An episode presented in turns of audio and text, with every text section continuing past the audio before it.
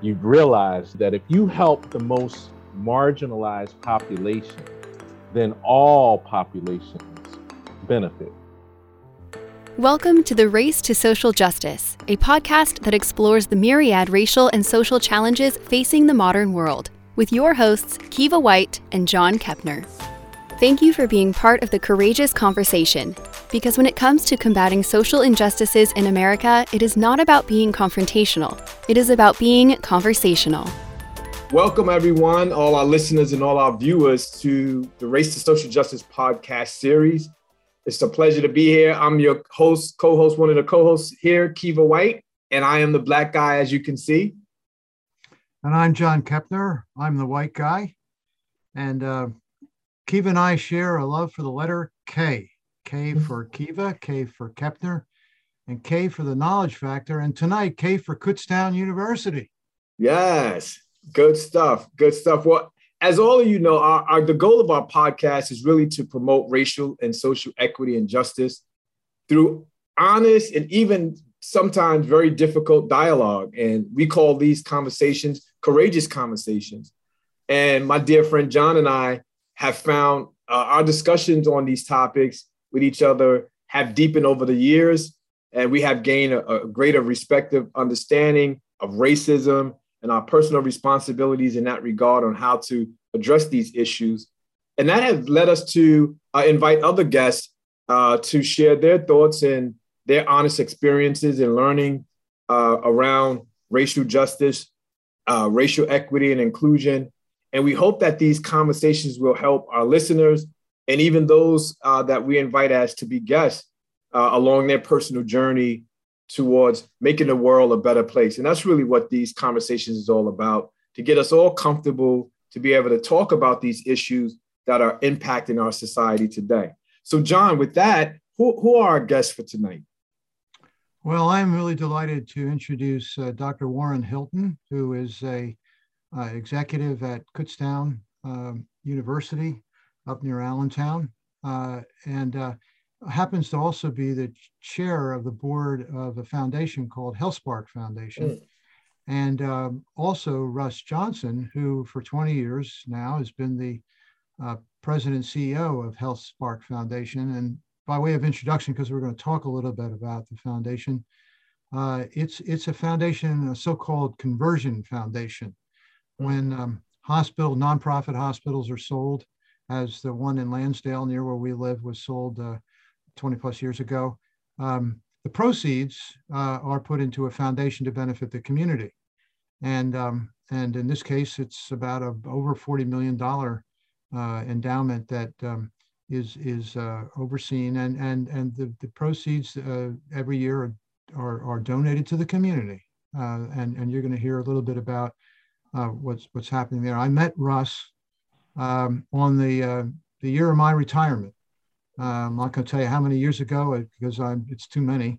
Uh, but um, I kept hearing about this guy, and so I had the time. So I, I I heard he was a neighbor, so we went to breakfast, and and um, that led to his asking me to join uh, HealthSpark as a community member and then a board member.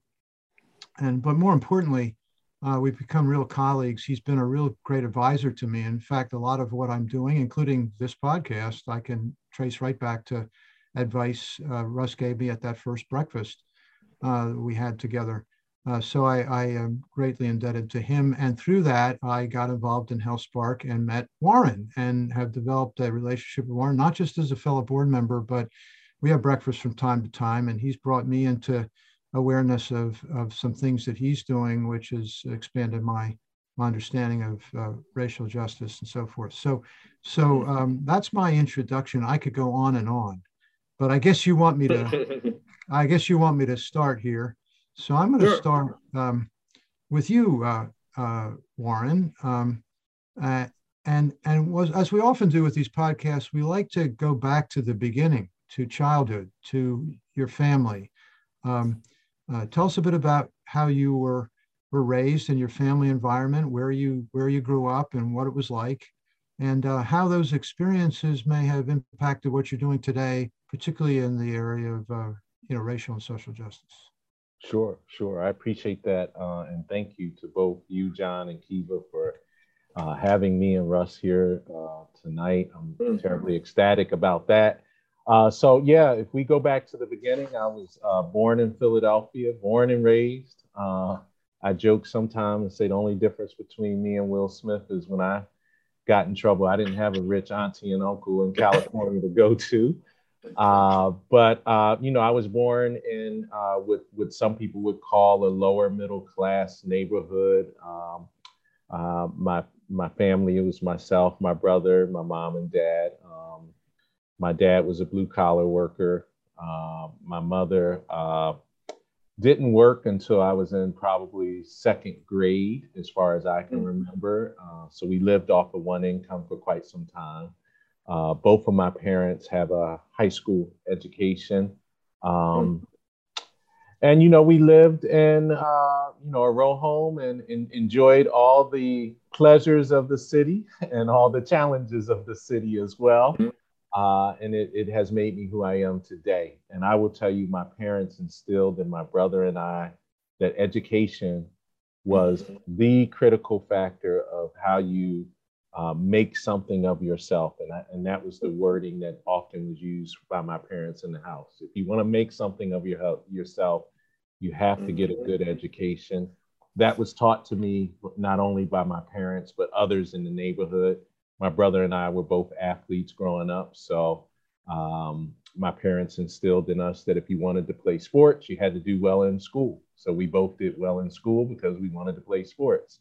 Um, so we we're able to engage with coaches and, and teachers and other people who also instilled that value in me and my brother that education was the critical factor for us changing the trajectory of our life. And, and that's kind of the story um, mm. of, of where it all started and, and, why, you know, education is so important to me and why, you know, I do this work um, in terms of education uh, social justice, uh, and, and things of that nature. So, yeah. So, when did you first have an awareness that um, racial justice was uh, uh, of race in itself as it impacted you? Yeah, I would say, you know, the interesting part, um, you know, I told you my dad was a blue collar worker. Um, where it first came up for me because uh, I lived in, you know, the neighborhoods in Philadelphia at that time were very segregated. Uh, I can tell you at that time there were probably four at most white families in our neighborhood. Um, and, you know, there was one white family in the school that I went to. Uh, but my dad, being a blue collar worker, and, and, at the time, you know, as my mom was not working, uh, ends were not meeting, as they say. So my dad took on a second job, a side hustle, as they would say, as a landscaper. And so he landscaped all of uh, apartment complexes and doctor's offices out on the main line of Philadelphia. Um, and of course, my brother and I were his workers.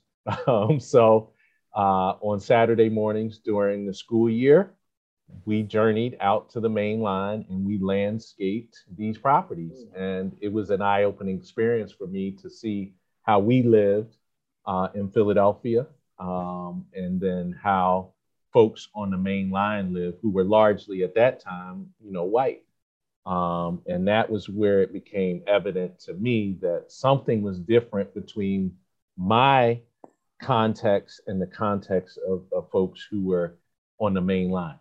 Um, mm. And while we never were uh, mistreated by the individuals that my dad worked for in the main line, it was clear that um, we were different. Um, and that's where it kind of first hit me. And I would say I might have been all of about seven or eight years old when it really mm. when it really hit me. Wow.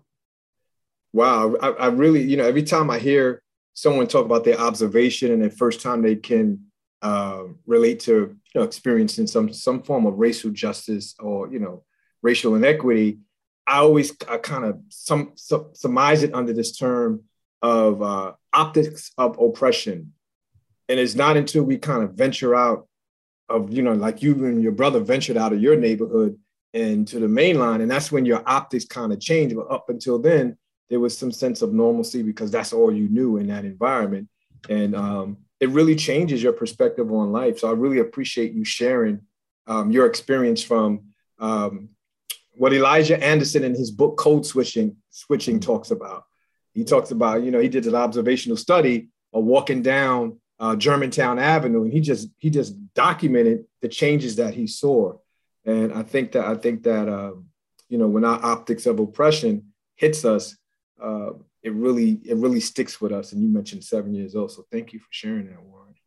And, and, and Russ, what about you? Same question for you. Where did you grow up? Tell us a little bit about your parents, the values that was instilled in you as a child, and you know when it when did your optics of oppression or social injustice when did that resonate for you? How did that how did that come about? Probably last week. Mm. Um, certainly late in life. Um, so, like Warren, I too was born in Philadelphia at a hospital that no longer exists. Uh, but I was raised as the third generation to live and be raised in Cheltenham Township. Mm. Uh, so, my father's mother uh, was raised in Melrose Park, and she and her husband then uh, bought a house in 1930 in Wyncote uh, the height of the Depression. Um, and that house was one block from where my mother's family also mm. lived.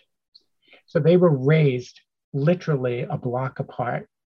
Wow. Never like never liked each other, never were in the same circles. Um, my father went off to the Second World War. He, um, he, he, served as in the army. Um, and uh, after uh, returning from the army, he went to work for what was the family business. Mm. And um, it lasted about six or seven months. Mm. And it was my father's mother's family. And she had a brother who was 12 years older than she was and um, the brother decided that the family business wasn't big enough for both sides of the family. And so my father was asked to leave. Mm. And my father was not college educated, but now, you know, had started a family, uh, had married my mother, and had, you know, built a house in Glenside, which is where I was raised. And so he went to work uh, in the insurance industry and was just a basic guy who learned how to do that work as a salesperson and and made a made a good life uh, for himself. It was a struggle along the way for sure, yeah. um, but he never went to school, and and it was sort of um, a regret, uh, which was really interesting because his father had a PhD um, from University of Pennsylvania. Uh, mm-hmm. He was he was a Wharton grad. Um, so education wasn't the same way that Warren described. Uh, in his family, my mother was a college graduate. She went to the College of William and Mary in Williamsburg. Um,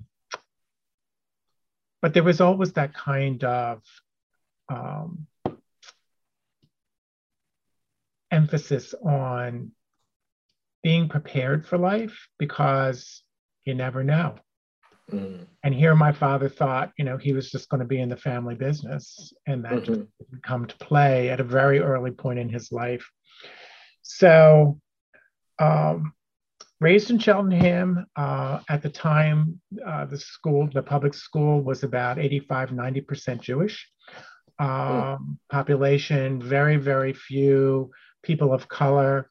Uh, ironically, I remember the one person of color in my kindergarten class whose last name uh, was White. Um, well, ironic, right? uh, so a good old Arthur uh, was just a member of the class, and nobody really recognized him as a person of color. He was just a member of the class. Um, and when we did things, he was just there there, there, there was no conscious inclusion, exclusion, it was just there. Um, I went on to college at Muhlenberg uh, in Allentown, and then later on went to uh, get my degree in social work at the University of Pennsylvania. And in those days, um, there was a mandatory course that all students had to take, and it was called mm-hmm. Institutional Racism.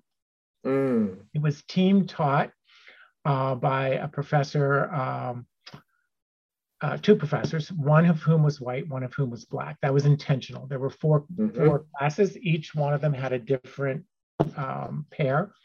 Um, and having been raised in a near all white community, um, it was a very interesting exposure to institutionalized racism. And the tenor of the first year course was all about how white people had created this terrible environment for people of color. And it was our responsibility. And there was a lot of blame and finger pointing in those classes. Mm. Uh, it was an ugly uh, two semesters at Penn. Wow. Um, the second year, it flipped. Um, the conversation, again, run by uh, an African American uh, professor and a white uh, counterpart, um, really started to look at solutions. And mm. um, that was sort of the beginning of of building awareness. So, Luke Carter was the um, African American um, faculty person in the second year. I still remember him to this day when he said to me, You know, Russ, you've earned your degree. You're going to go out and practice. And he says, But make no mistake. He said, Your degree only means that you've earned the right to start learning. Mm. And I thought, I like. Oh, I just worked really hard and I just got this degree and it cost me a lot yeah. of money. And, you know, now I'm just mm. starting. Um, but that was the beginning. I was um, had my field placement for those two years in a public child welfare agency in Bucks County. Again, mm. a pretty white community. Um, the, the, the disadvantaged populations were almost entirely white, and um, a subset of that was the military because there were two um, military um, active stations, uh, one in Johnsville, one in Willow Grove.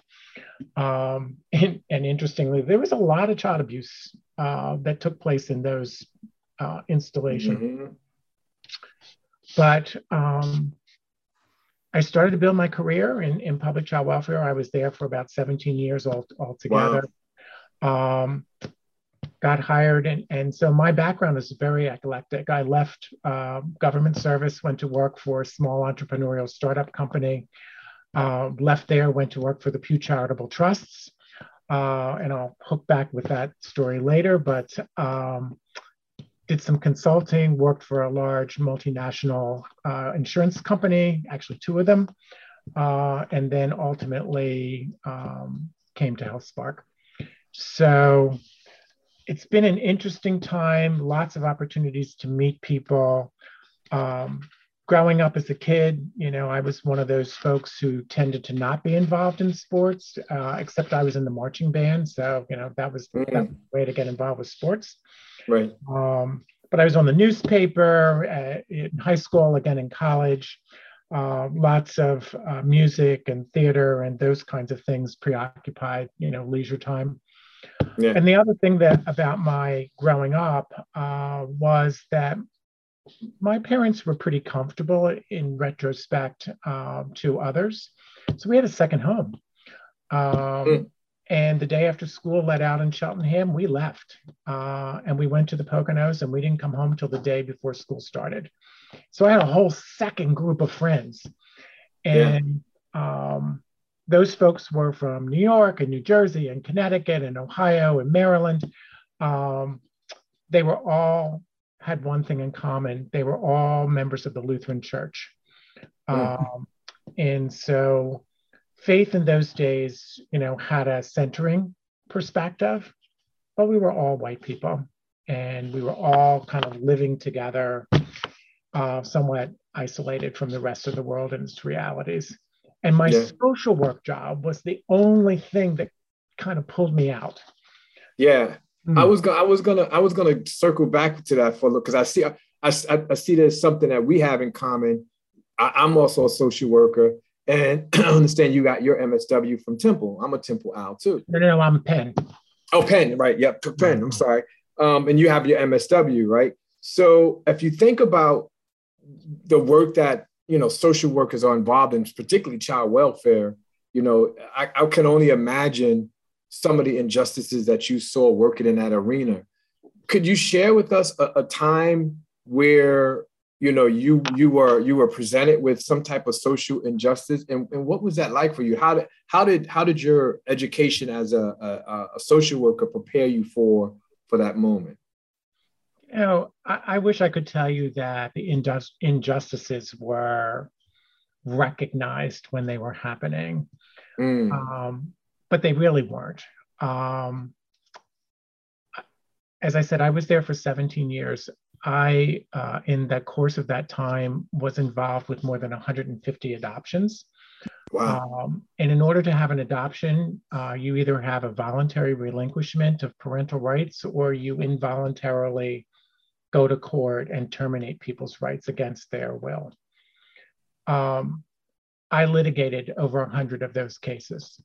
Wow. Um, and at the time, uh, it all it was thought that people, these kids, would be far better off in a nurturing home uh, than they would be living with parents who were abusive, who were um, suffering from, from chronic alcoholism and drug addiction and other kinds of plights like that. Um, I got pretty active in the adoption community. And one of the first things that we did was start advocating for the rights of African American children to be adopted by African American parents, mm-hmm. and the parents didn't have to be the traditional co- couple. Mm. Um, so that was my first like, oh, let's let's get out there a little bit. Let's think a yeah. little bit differently. Let's think mm-hmm. about culture. Let's think about heritage. Let's think about customs and the like. So that was maybe one of my first areas where yeah. I started to get a little bit more aware of, of the implications of my work. Yeah. But I have to say that it was years later, after I left the field, that looking back, um, the, the laws, the procedures that took place in the court hearings, the mm-hmm. way in which the judges managed the hearings um, were terribly traumatizing. Mm-hmm. And you know, child welfare and child abuse in it in itself is traumatizing. But you know, yeah. when you when you just add more to it mm-hmm. and you actually separate children from their birth families, um, it's a lifelong injury. Mm-hmm. And I started to talk about that in my work and say, let's just think about what we do and the implications. You know, it seems right at the moment, but can we at least ask ourselves what the alternative might be? And so those were some of the early beginnings of, of kind of wow. social justice issues. Yeah. So that, I, I, thank you. Thank you for sharing that. I appreciate it. I know that the research on racial matching, particularly in child welfare, is evident that when, when children are matched in homes where the culture uh, is uh, resembles their racial background, their cultural background, the placement tends to last longer. So I, I, I, want to just put that out there, and it's, it's good that you you advocated for that because the research really supports um, that notion of racial racial matching when it comes to out of home placements. So I think yeah. that's a natural segue to a question uh, or a discussion with Warren.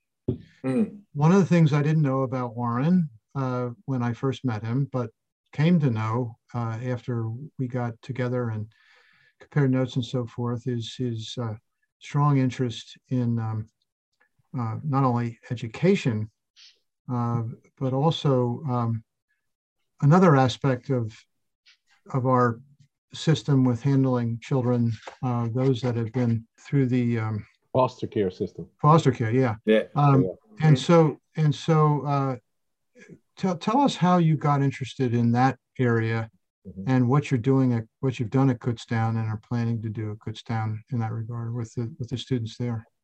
Yeah. so, you know, you know, through, you know, I talked about my experience going out to the main line and, and how that, you know, kind of was my first exposure.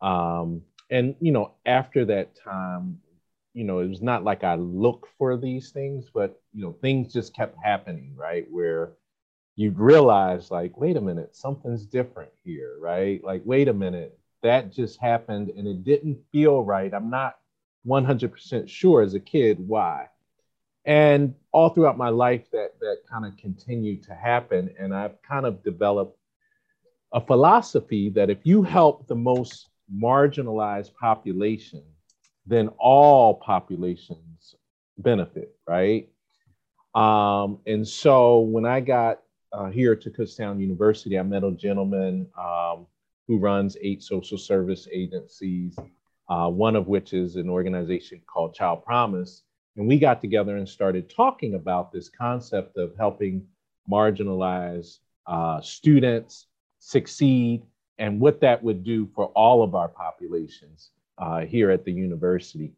Um, and through the generosity of Child Promise, we started a program for foster care youth uh, here at Kutztown University. Uh, the statistics are staggering when it comes to foster care youth in college. Um, 70% of foster care youth desire to go to college. There's no, I would say, nationally norm statistic, but there's different statistics. So, on average, only 11% or less actually go to college. And then we know that out of them, less than 50%, um, and actually, there's some numbers that suggest less than 25% of the ones that go to college actually complete their degree. So through that, um, we got together and crafted this program called Providing Resources and Opportunities for Future Standouts, uh, or PROFs as we call it, that turns that that those statistics on on on their head. So we started with nine students in 2017.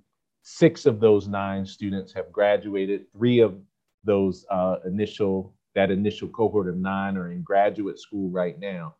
So we're changing that paradigm and we're doing it by applying the principles of social justice, right?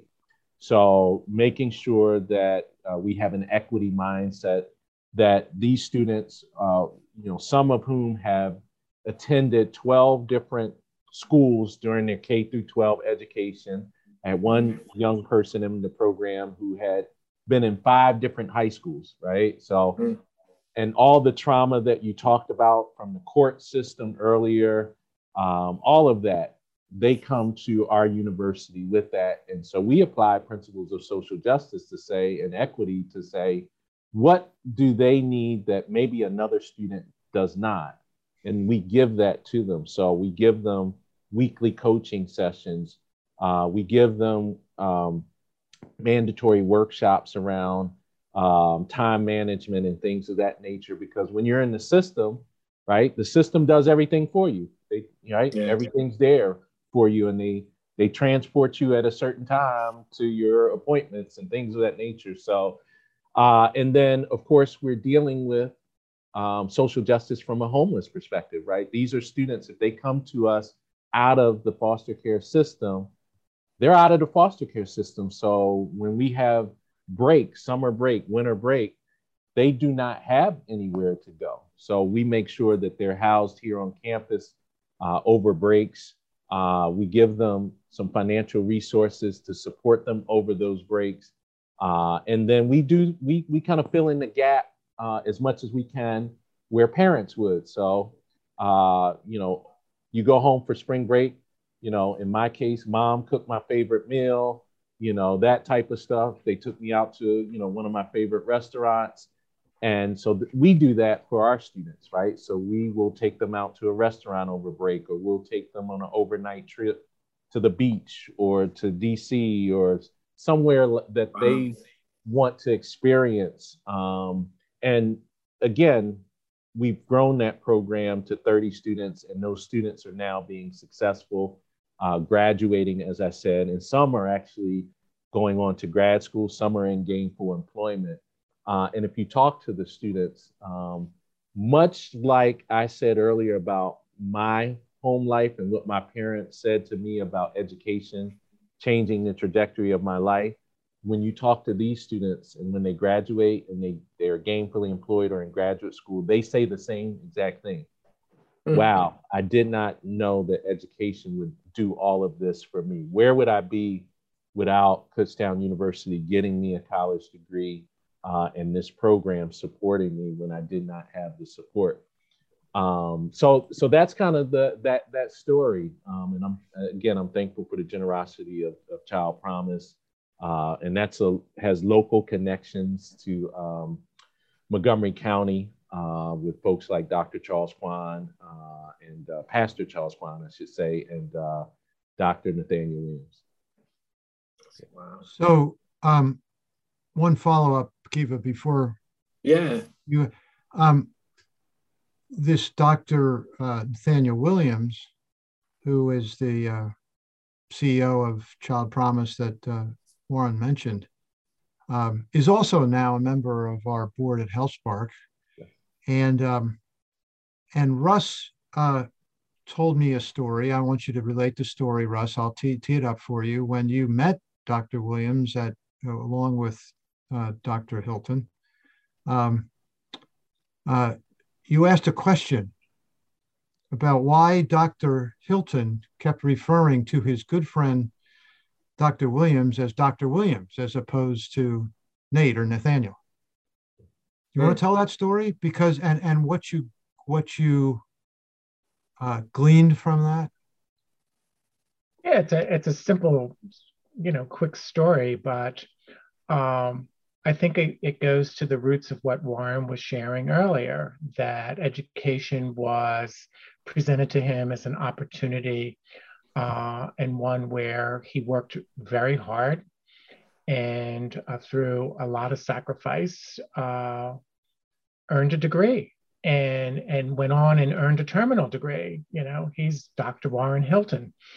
Um, and similarly, uh, Dr. Williams, who uh, shared with me that he is a product of the foster care system himself, um, is somebody who I think learned at an early age that education was a path forward and out. Um, and he's he's an academic um, addict uh, yeah. in, the, in, the sense that he has so many degrees that there's not enough letters in the alphabet. You know, we have to call him Doctor, Doctor, Doctor. Doctor, Doctor, yeah. Uh, and in fact, when I was asking him about HealthSpark board service, I, you know, was uh, intrusive enough to ask the the pointed question. So you're pursuing another doctorate, and I believe it's at UCLA um, do you have enough time to devote to being a good board member at HealthSpark? And he says, oh, I just will make the time. And I said, oh, okay. Um, but I think that, especially within the African American community, there is a level of respect that's afforded to somebody to acknowledge the hard work that they've put into earning a place in the community that is kind of that normalized, um, you know, you made it kind of thing. Um, so if you carry the title of doctor, there's a certain social status that's afforded to you. And, and so that that's what I learned in terms of that quick story, which I guess I made way too long, but. And, and, and if I may, I'll, I'll, just build upon that. it is exactly what Russ said, that respect um, but also it is about um, the next generation and generation. So mm-hmm. when you know I'm with Dr. Williams and he's on campus or we're somewhere and there's other students That's students right. around and they hear Dr. Williams, that engenders to them. I just told you, you know, we have several of our, our students who the statistics are daunting, even getting a bachelor's degree or an associate's mm-hmm. degree that are now in grad school. So when they hear Dr. Williams or Dr. Hilton, that signals to them, right? That's right. Yeah. Wait a minute, I I can do more than just a bachelor's degree. That was my original dream, but if I wanted more, I now know that I could do that. Especially in Dr. Williams's case, um, you know, being a product of the foster care system, um, and and you know, being able to, uh, you know, go to college, get the degrees and, and the multiple doctorates, wow. um, you know, that signals to that next generation that it is a possibility for me. So while it is mm. respect for me, when I say Dr. Williams, is certainly respect for him and his hard work. Uh, we both know that it's also about the others around us who may be listening, saying, "Oh, I, now I realize that's something that mm-hmm. I can do." Mm. Yeah, I'm glad. I'm glad you shared that that um, that backstory on that, Warren, because I think you're right. I think most kids, you know, I work with kids, you know, African American kids in the urban community for for a very long time, and you know, when you think about the term doctor, most of them are thinking medical doctor, and and that's the pro. That's most of the time that when you hit when they hear that term, it's someone that may not may not actually look like them from a racial standpoint. So I think you're right. I think just just modeling modeling it and letting them hear it, so they're hearing and seeing the potential uh, in terms of who they can can become and what they can accomplish uh, when they stay uh, dedicated to their academic pursuit. So I really like the fact that you mentioned that you, you also you you they see you but they also hear you, you know, humbly respect the other gentleman for for his accomplishments, and and that's a that's just a really powerful tool of empowerment for our young people. So I, I thank you for sharing that. It's awesome. Absolutely. Um, yeah, and go, go ahead, John. No, mm-hmm. no, go ahead.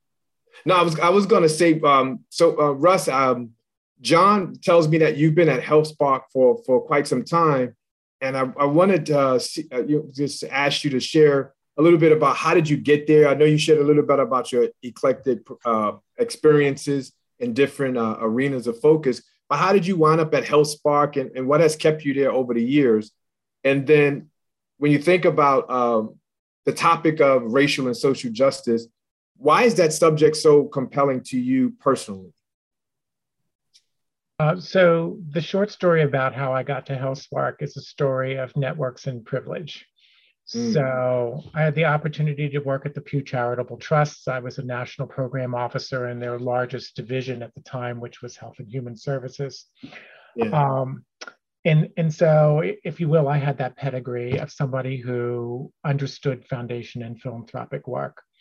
Right. As John said, you know, uh, when hospitals were sold, um, oftentimes the solution to what to do with the proceeds was to create a foundation. And in the North Penn area, there were a few board members who decided that they wanted to be on the board of that foundation, but none of them knew what foundations, how they worked and what they did. So they went out.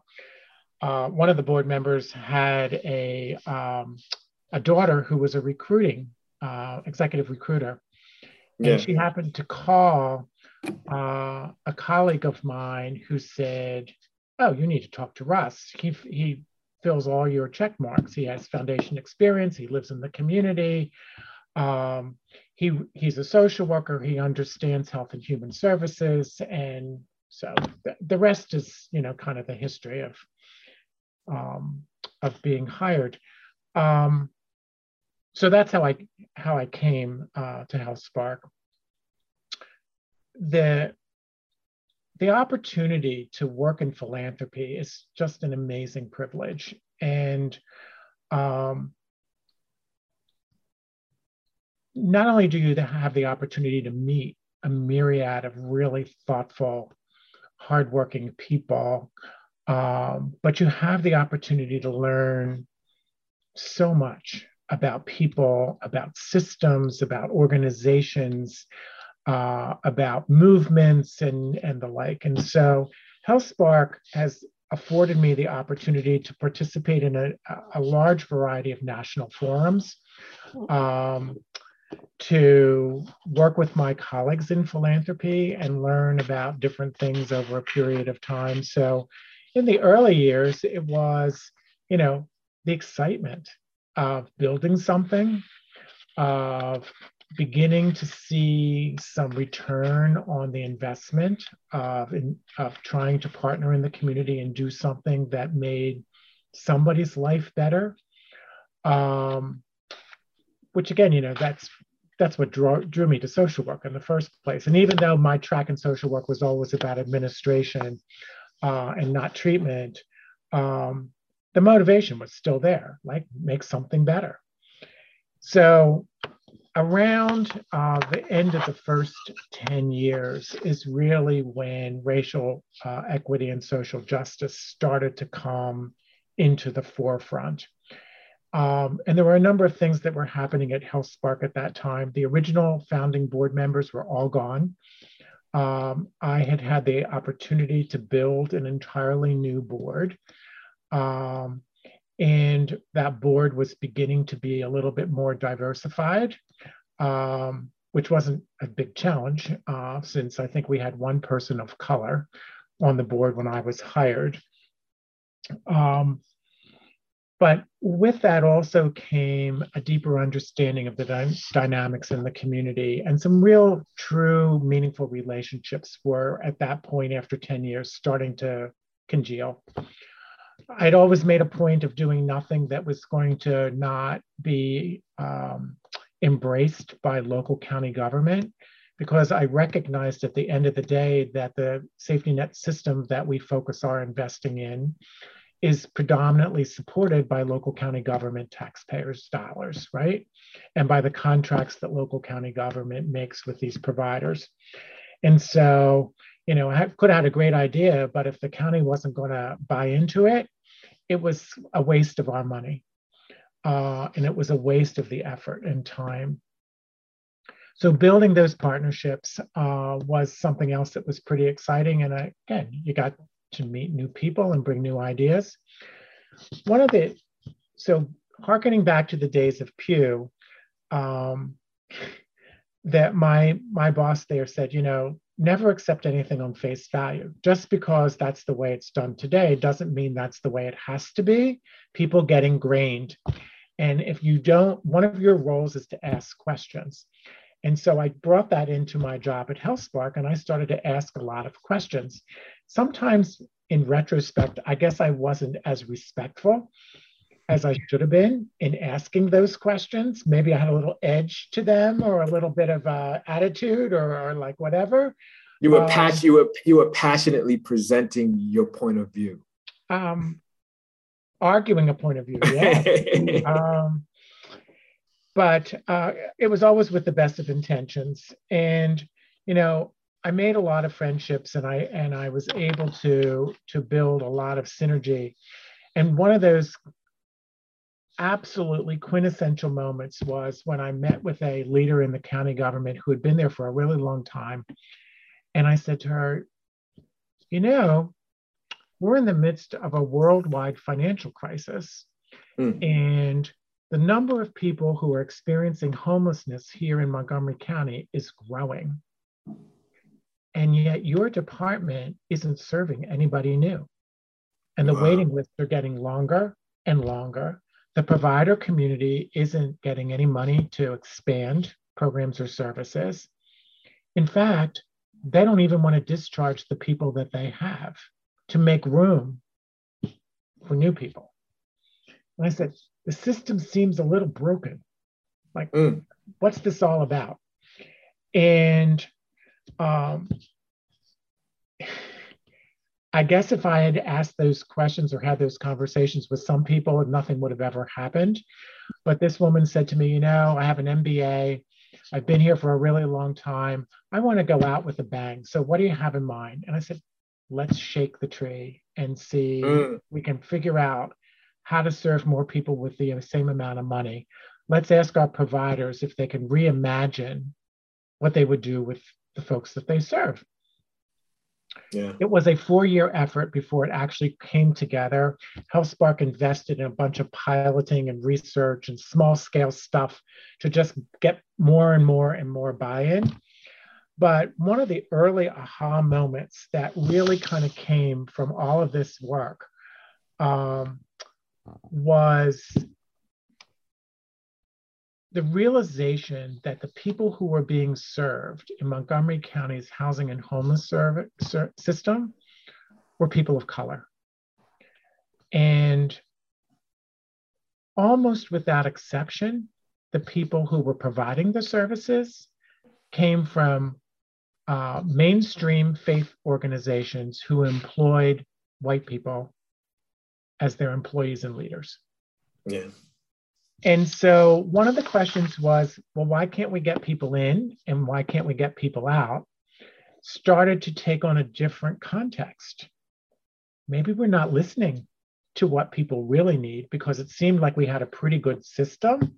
You know, it was a comprehensive set of services.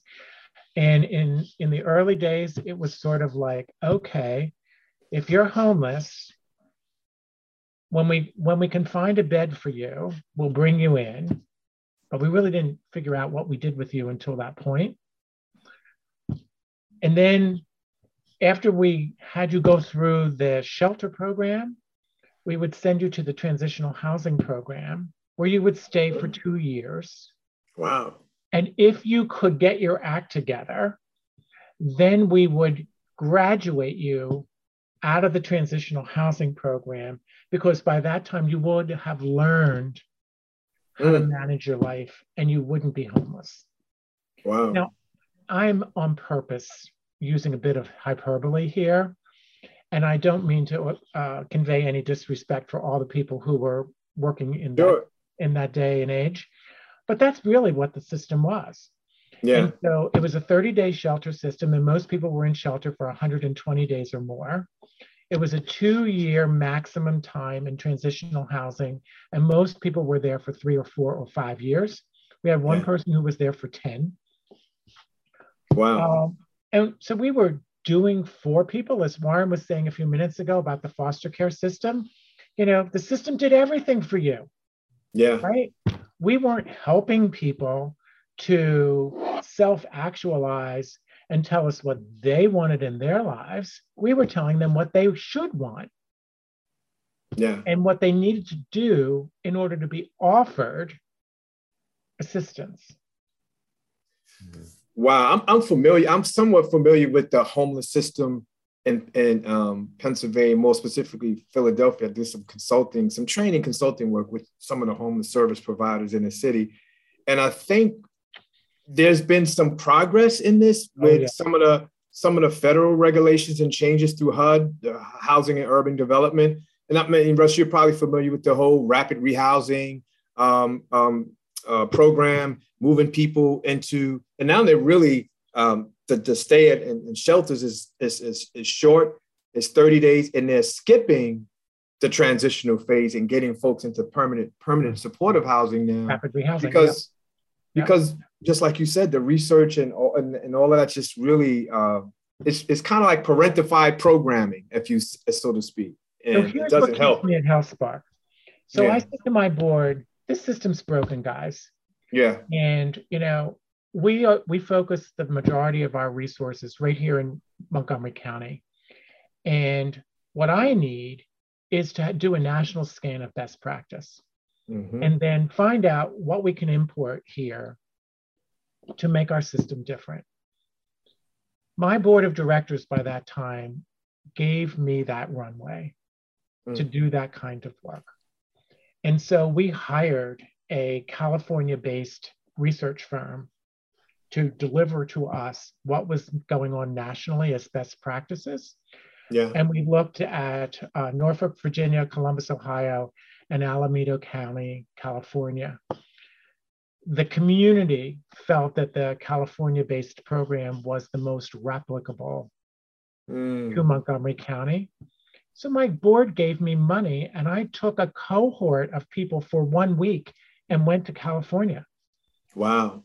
To learn from the folks out there what it is that they did and how they did it and how they built uh, a, a groundswell of support in the provider community, in the funder community, in the government, and at the national level. And the long and the short of it is, Kiva, that we brought back the best of what we found in California. We played around and tinkered with it. And a couple of years later, Montgomery County, Pennsylvania was acknowledged by the Secretary of uh, Housing and Urban Development as one of the leading communities in the country. Wow. Leading housing transformation. Mm. What a privilege that my board gave to me and to our community to be able to do that work. That's we awesome. have similarly done system transformation work in food security. Right. A whole different story, a whole nother day. Yeah. Yeah. Uh, but that's what keeps me at HealthSpark. Well, you're you're you're definitely a change agent. I, I tell you, just hearing because that's what it is. I mean, most of the time when you hear these inequities, it's mostly embedded in the system, the design of the system. And so when you when, when you're able to take a look at that system and make those changes to make make it more ac- uh, equitable or e- uh, equal in terms of access and affordability, or just changing a person's life trajectory, that's where it takes solid leadership. And you know, I really appreciate um, you sharing that story and leading the charge to really reform that system because if the system doesn't change, the service delivery will remain the same and people will stay stag- stagnated in their growth. So that and government pays for performance, right? Correct. Yeah, performance based. The contract, what mm-hmm. hoops you need to go through. Yes. So Montgomery County, when we first started this, was one of the top 10 rated communities in the entire country by HUD. Wow. And the reason that it was rated so high is because we fi- completed all of our reports accurately and on time. Mm-hmm. Right. Didn't go to the. That's what HUD cared about in those. Yeah. They the didn't numbers. care about people moving in and out of the system. Yeah. yeah. So um, yeah, outputs so, versus outcomes. We could go all day about this, but yeah, that's that's awesome. Go ahead, John. There, there, literally, there are many other examples of HealthSpark's approach uh, under uh, this leadership to um, to do system change. Yeah. Um, but I'd like to focus on one uh, aspect of that that is evolving as we speak. Um, and um, going to take us back, the three of us, not you, Kiva, you weren't there, but a governance committee meeting maybe four years ago now, where we uh, started addressing our mission and vision and uh, as it related to social and racial justice. And um, you know, where Russ got all these all this information from all around the country, what other organizations were doing, and we all looked at that and and we we boiled it down to to a sentence or two uh, in our mission. And I'll, I'll never forget this because it's really influenced me. Um, uh, we were talking about what would be our organizational commitment and how we would how we would characterize that and then hold it out to the community and um, but we we also um, looked at what would be our personal responsibility. It's easy to hide behind the organization but what did we as individuals how did we we could buy all this but what do we need to do? And we put that into the to the mission statement. For me it was an extremely powerful moment. I think the three of us were all there. I see you nodding warren. And um, this was before the you know the events of um, you know two summers ago when when this became you know uh, awareness you know much broader awareness. But it, it it was a start for me anyway of a journey that has now led to a, I think a very um, transformative uh, set of things that we're doing. And and, and Warren, could you could you profile some of those things particularly the Black Justice Fund that that is and how that's evolving? Yeah, and you know, I, I, I and uh, Russ, jump in, please. Uh, you know, this, you know, I applaud Russ, um, and I know Russ gives the board a lot of credit, but I, I must say I applaud Russ um, taking these steps. You know, when Russ and I met, um, we had a conversation about some of the work that I was doing and how we did it. Um, and we had this conversation about, you know, we're always going to be on this journey of doing the work around social justice, diversity, equity, and inclusion. And, um, you know, how do we make that a part of our DNA, right? Um, and, and Russ really bought into that and, and really saw that when we had that conversation. So that's a part of who we are at HealthSpark, right? We take those risks it's about, you know, our organizational commitment and our personal commitment. And that has played out in, in a number of ways. Um, you know, our long-term commitment to the um, the safety net system in the county, uh, making sure that safety net system is shored up, uh, doing it based upon you know data and research and best practices uh, in a way that honors uh, the folks that are being served by the safety net, right? Um, and doing it in a collaborative way. So uh, when we have our communities of practice, we bring all of you know is anybody who wants to be there from the safety net system together we don't set the agenda right? They set the agenda. Um, kind of going back to what, what russ was saying about asking the people who are doing the work asking the people who you're serving what it is that is needed. And that's made all the the difference in the work that we have done at HealthSpark and i think it has gained us uh, even more credibility in the community because they know when they see HealthSpark coming that it is not HealthSpark coming to tell the community what you need. It is HealthSpark coming to say, we want to be a part of a solution that the community is creating. Um, and a part of that with the Frank E. Boston uh, Black Justice Fund uh, has grown out of that, where we are now saying, how can we invest and support uh, community-based organizations, entrepreneurs, etc., who uh, some people might call them social entrepreneurs, but whatever the, the term would be, um, how do we support those organizations that are led by Black individuals, right? Uh, Frankie Boston was a physician who was very instrumental in starting the local hospital um, that, um, you know, as we pointed out earlier, uh, when, when the nonprofit was sold, that uh, we became uh, established. Um, and so, you know, those are the type of things that we do at HealthSpark, taking those healthy risks so that the community benefits. And it, it has become ingrained in our DNA. Social justice is ingrained in our DNA. So it was no surprise to me, John, when that conversation at the governance committee happened and we started talking about, well, that's great. We're saying this is about the organization but what are we as the you know board members personally going to commit to doing right because that makes all the difference in, in the world so um, there's many more examples that we could probably give you of, of the ways that HealthSpark has has kind of had that uh, methodology, if you will, in terms of not only organizational but personal commitment, but doing in a way that honors the community. Yeah, and, and that that's translated into other things. Um, uh, how we invest our money, how we leverage our money for social justice. Uh, mm-hmm. it's it's it's it's embedded the entire organization, and I, I believe it's going to pay great dividends for the community because they'll observe what we're doing, and it'll translate into other nonprofits that we work with and support, and um, it'll have a ripple effect. It'll have a really a ripple effect throughout the county. Um, so I wanted to also go back to um, this, this subject of education.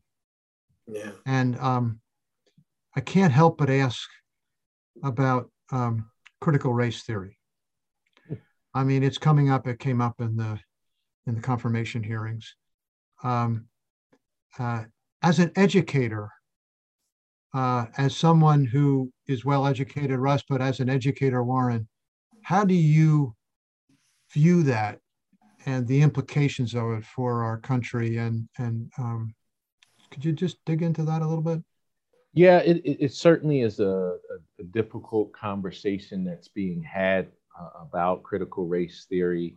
And I would say, no, no matter how you feel about it, um, in education, in particular higher education, that's what we're all about right? We are about looking at theories, looking at history, looking at whatever it is, uh, no matter what field you are, and having that opportunity to critically think about it, uh, formulate your thoughts about what you've analyzed, and communicate that in a way that is respectful um, to whoever you're, you're communicating with and around.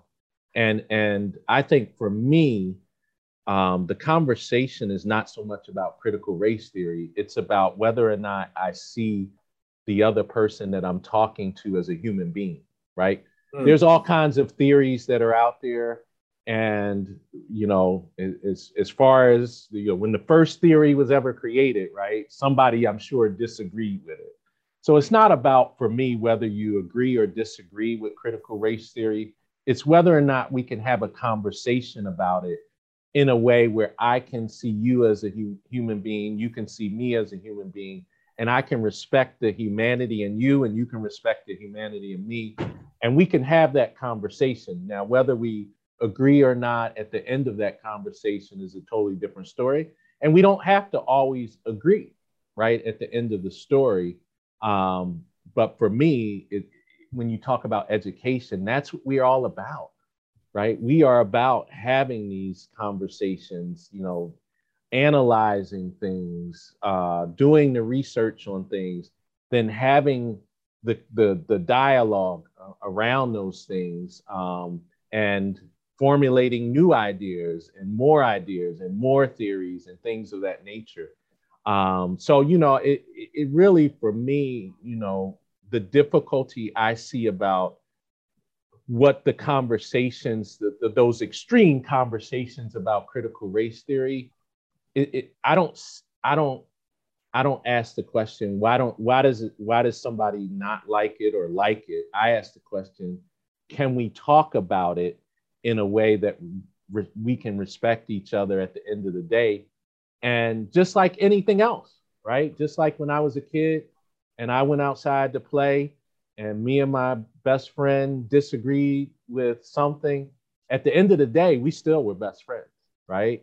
So at the end of the day, if whoever's talking about critical race theory, can, can we still be human beings and recognize each other at the end of the day um, and, and, and, you know, be human beings? Um, and so that's kind of more important to me, whether mm-hmm. somebody agrees with critical race theory or not. It, it's really the difficulty that I see around it is kind of the the polarizing conversations that are having of it. Well, it's not even conversations, right? It's people talking at each other. It's not a dialogue. So yeah. So that's what it is, you mm-hmm. know, in, in my mind, right? How about you, Russ? What's yeah, your reaction? I, I, think it's really an interesting question, John, and thank you for bringing it up.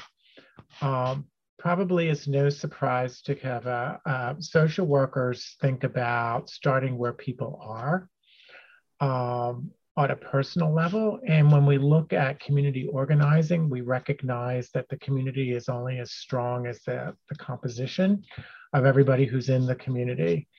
And so I find CRT or critical race theory to be a divisive term that doesn't help me with my work.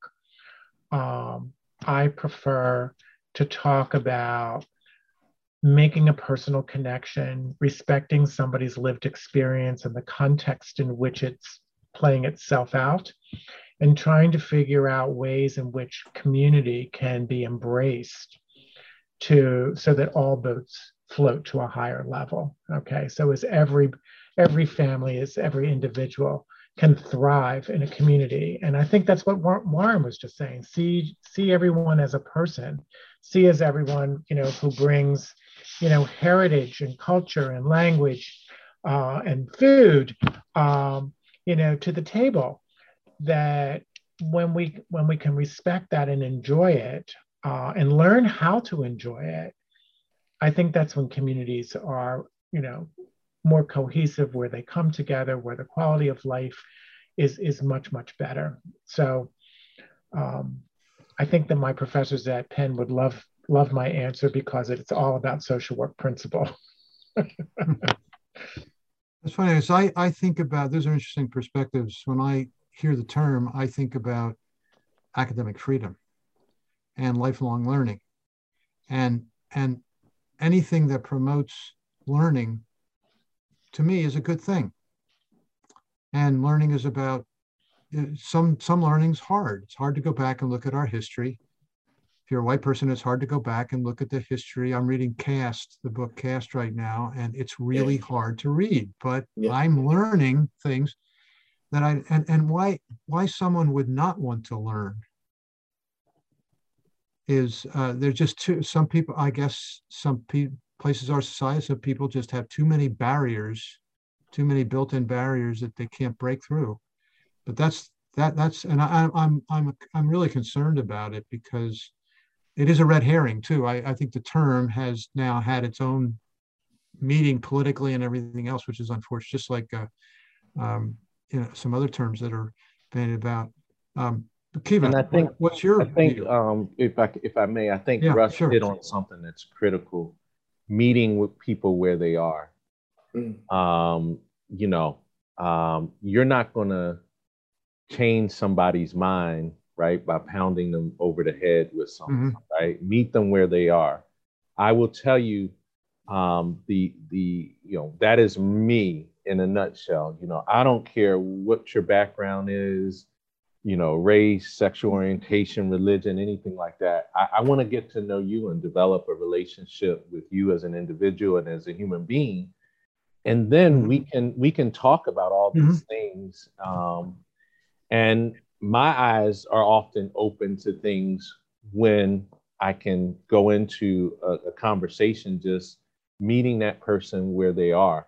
Um, so to your point, John, you know, the learning happens um, not not around uh, you know whether we agree or disagree. It's just hey, you know, I, I want to see you as a human being and mm-hmm. tell me how you feel about this. Mm-hmm. And I'll tell you how I feel about it. And let's talk about why you feel about that like let's talk about why i feel about it and let's let's have this this conversation because uh, at the end of the day what what i think whether you agree or disagree with critical race theory everybody wants to be acknowledged as a human being and and you know at its basic core right we all want to be able to live with whatever our definition of successful lives are it, you mm-hmm. know, you're you're you're making me want to ask a question, if if that's allowed in this format. Absolutely, absolutely, yeah.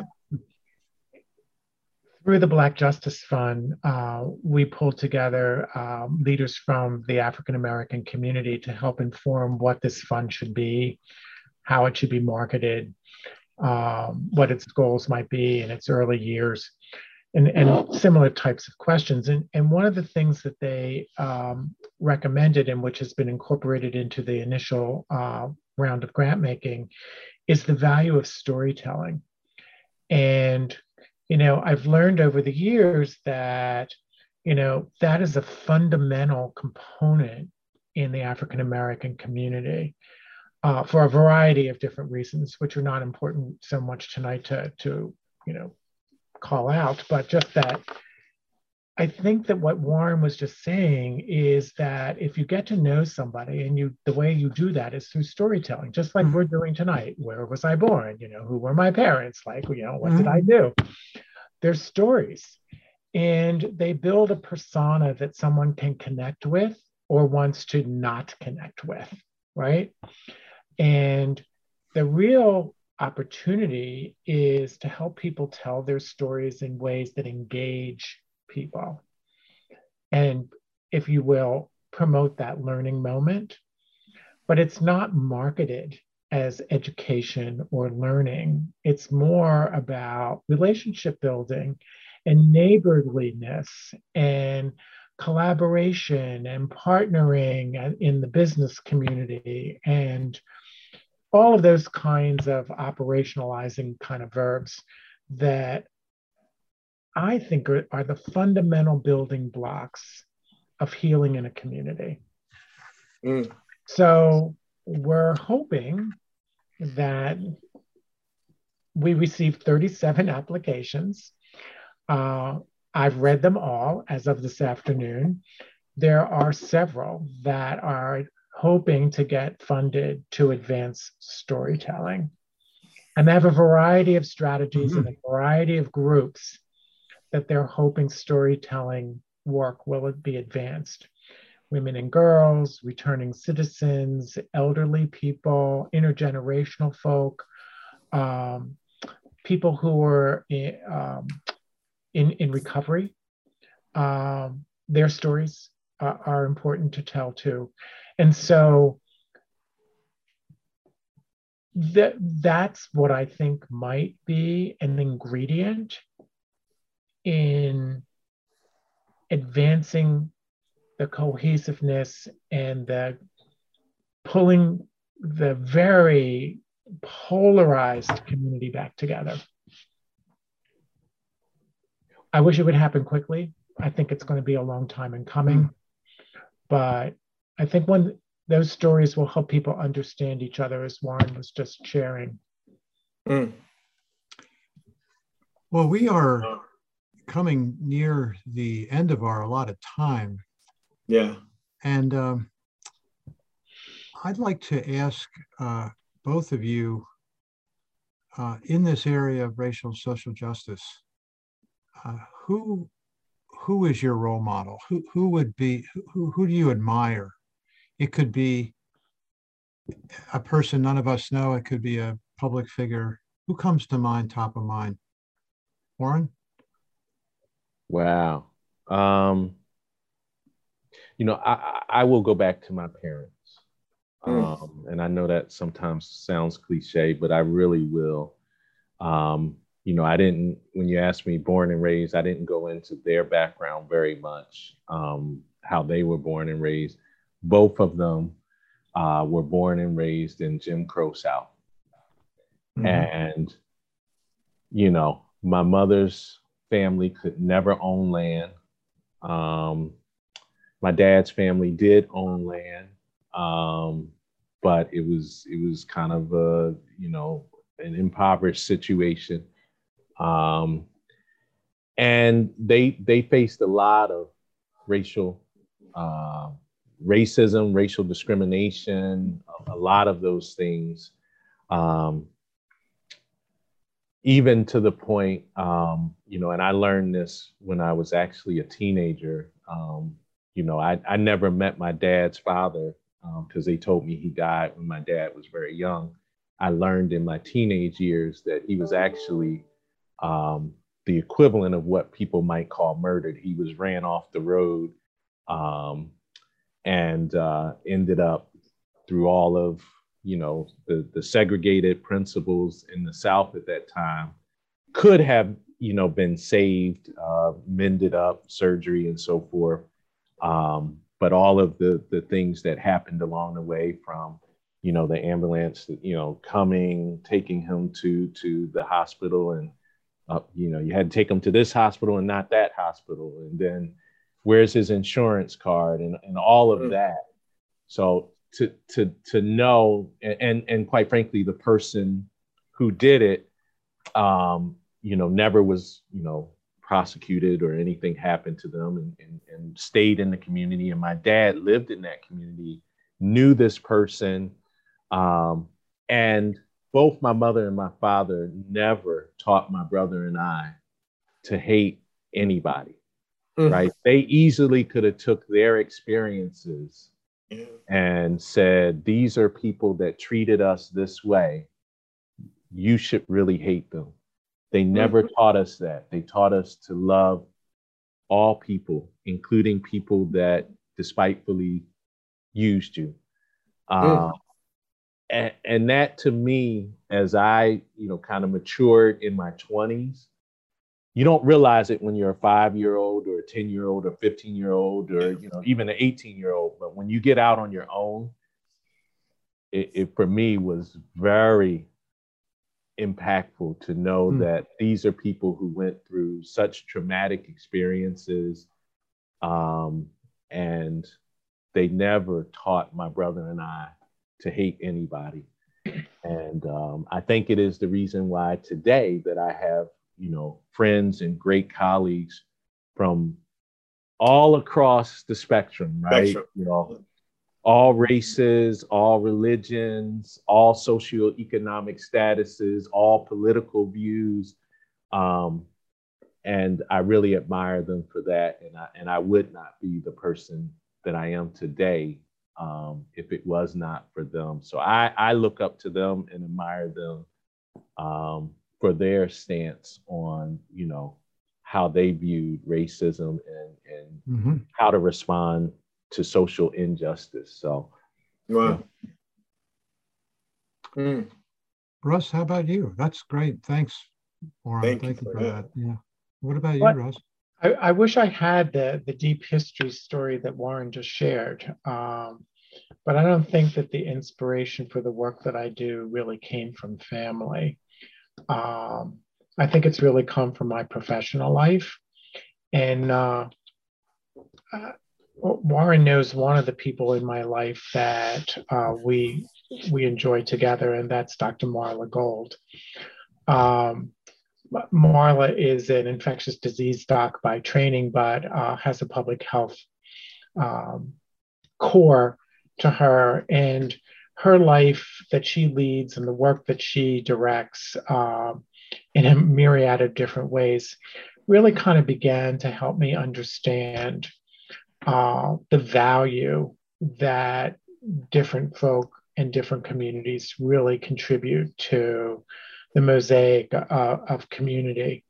And then uh, once again, HealthSpark gave me an opportunity to participate in the National Racial Equity Learning Collaborative, which was uh, about 25 of us from across the country. I was the only CEO in the group. I was the only uh, person from the Mid Atlantic region in this group. Um, but I got a chance to meet a couple of people through that experience, which is now uh, almost five years ago. Um, so one of the fellows that I met is now the president and CEO of Grantmakers for Effective Organizations. His name is Marcus Walton. Uh, he's he's a pretty interesting guy. You can Google him and, and listen to him. He's he's I've just um, and then I think uh, both Warren, you and John uh, happened to meet Amanda Andere, who is the executive director of Funders to uh, End Homelessness. And HealthSpark invited her to come to our community and talk with one of our communities of practice that I think you both attended. Mm-hmm. Um, she is a person with lived experience. Uh, she is a strong advocate uh, for racial and social justice work. Um, and, and she she lives it personally as well as professionally. She was one of the first persons that I ever really kind of got to know uh, beyond just a professional relationship because these, these learning communities, we would go off to some not very exotic places. I think we went to Milwaukee and we went to, I don't know, Chicago or whatever, but we, we were never in really like fine, lovely places that most foundation places take you to. Um, but sitting at a bar with her, you know, sitting next to her for dinner, uh, doing some of the exercises together that that learning collaborative provided to us gave me an opportunity to really see how her life influenced her work. Mm-hmm. Uh, and and to see that in action was just inspiring. And I I carry it with me all the time. We don't talk often, but we do exchange emails from time to time. Um, every once in a while, there's a quick phone call or whatever. But those are the folks who I think have really kind of driven in the last several years the work that I do and and why I think that this work is so important to pursue. Mm-hmm. Good. Wow, that's awesome. So you know, we, we, we this podcast is really um, a platform, kind of like for us to discuss these issues and, and for me, it's really a, a platform of, of hope. Like, you know, I, I hope that when people listen to this, then, you know, there's some transformation in their thinking and their behavior, um, just in terms of wanting to make the world a better place, wanting to uh, be able to share their personal story. Because I agree um, that we learn through storytelling, and we all have a story to tell, regardless of our diverse uh, social identities.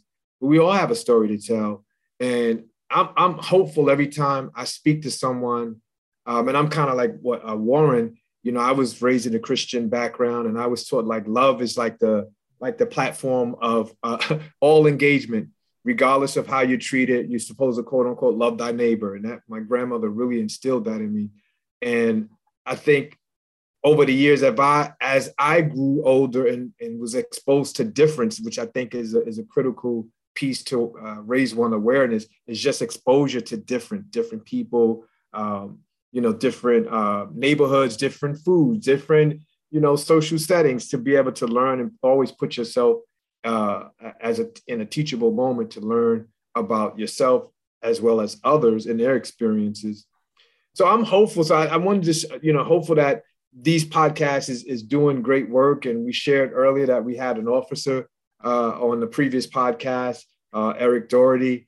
Uh, he was uh, elevated, you know, his position was elevated to chief um, diversity officer for his police uh, for his police department, which I think is a huge uh, thing, particularly in the climate that we're in today. So I wanted to cl- close by asking the two of you is like, what do you hope, um, you know, in terms of the problems that are faced in in our society today? What's your hope for achieving social and, and racial equity and justice? What do you, what do you look to to see change within the coming years or decades to come?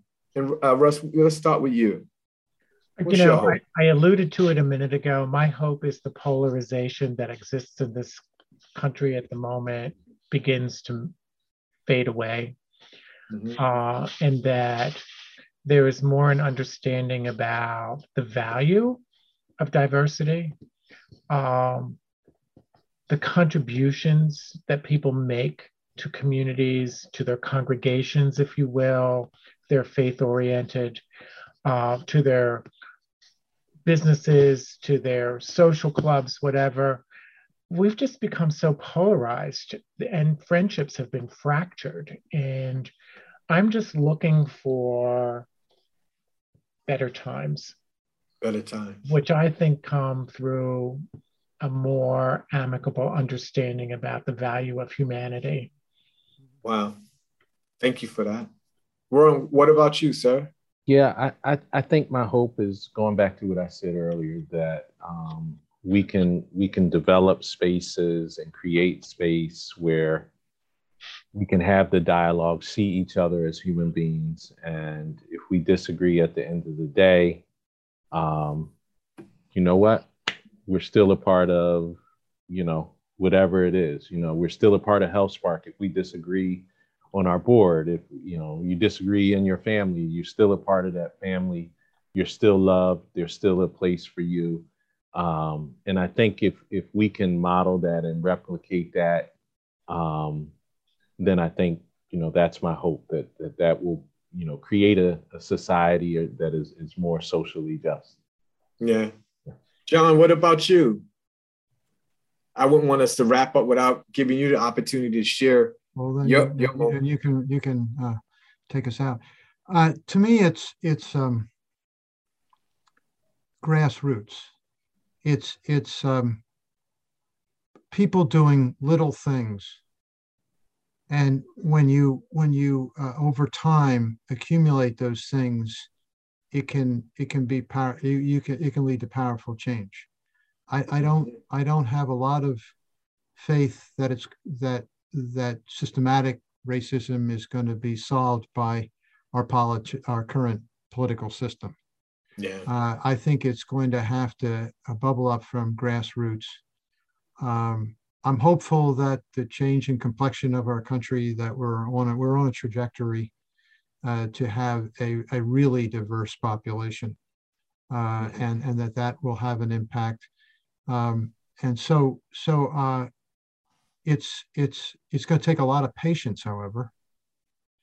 But I but I also take hope in um, you know when when when um, a couple of years ago Jon Meacham came out with a book. He went through some of the most difficult times in our country's history, and we got through them all. Believe it or not, there were more difficult times than what we're going through now, like the mm. Civil War. You know, uh, and and we got through them and and so the the curve you know is what is it that that that phrase from uh, martin luther king? The the um, curve of time bends towards justice. It's mm-hmm. it's it the curve but it's up and down and up and down. But if you look at the mm-hmm. curve it goes away. So I, i'm hopeful based upon our past history but a lot of just good good americans doing little things mm. over time will have it. And that's where i find my hope. Awesome well, I think that's a really good place for us to to wrap things up. I think I want to share. Uh, thank you, uh, both Russ and Warren, for sharing your perspectives, your vulnerability, your transparency, sharing your stories. Um, really. And you know, this like you know, like the title says, this is a race, and we're all still running it. Some of us, some of us, some of us are jogging, some of us are walking. Uh, but I think we're all moving towards uh, what John, what all of you said on this call to a better place uh, for society and a, and a, better America for all. So thank you all out there for listening. For those who are watching us on our YouTube channel, we thank you for that. Please make sure that you subscribe uh, if you like what you hear and join us for our next episode. So thank you so much. Uh, and let's continue these uh, courageous conversations as we, uh, you know, move towards another step towards the race to social justice. Thank you, everybody. Thank you, Warren. Thank you, Ron. Thank you. Thank you, Russ.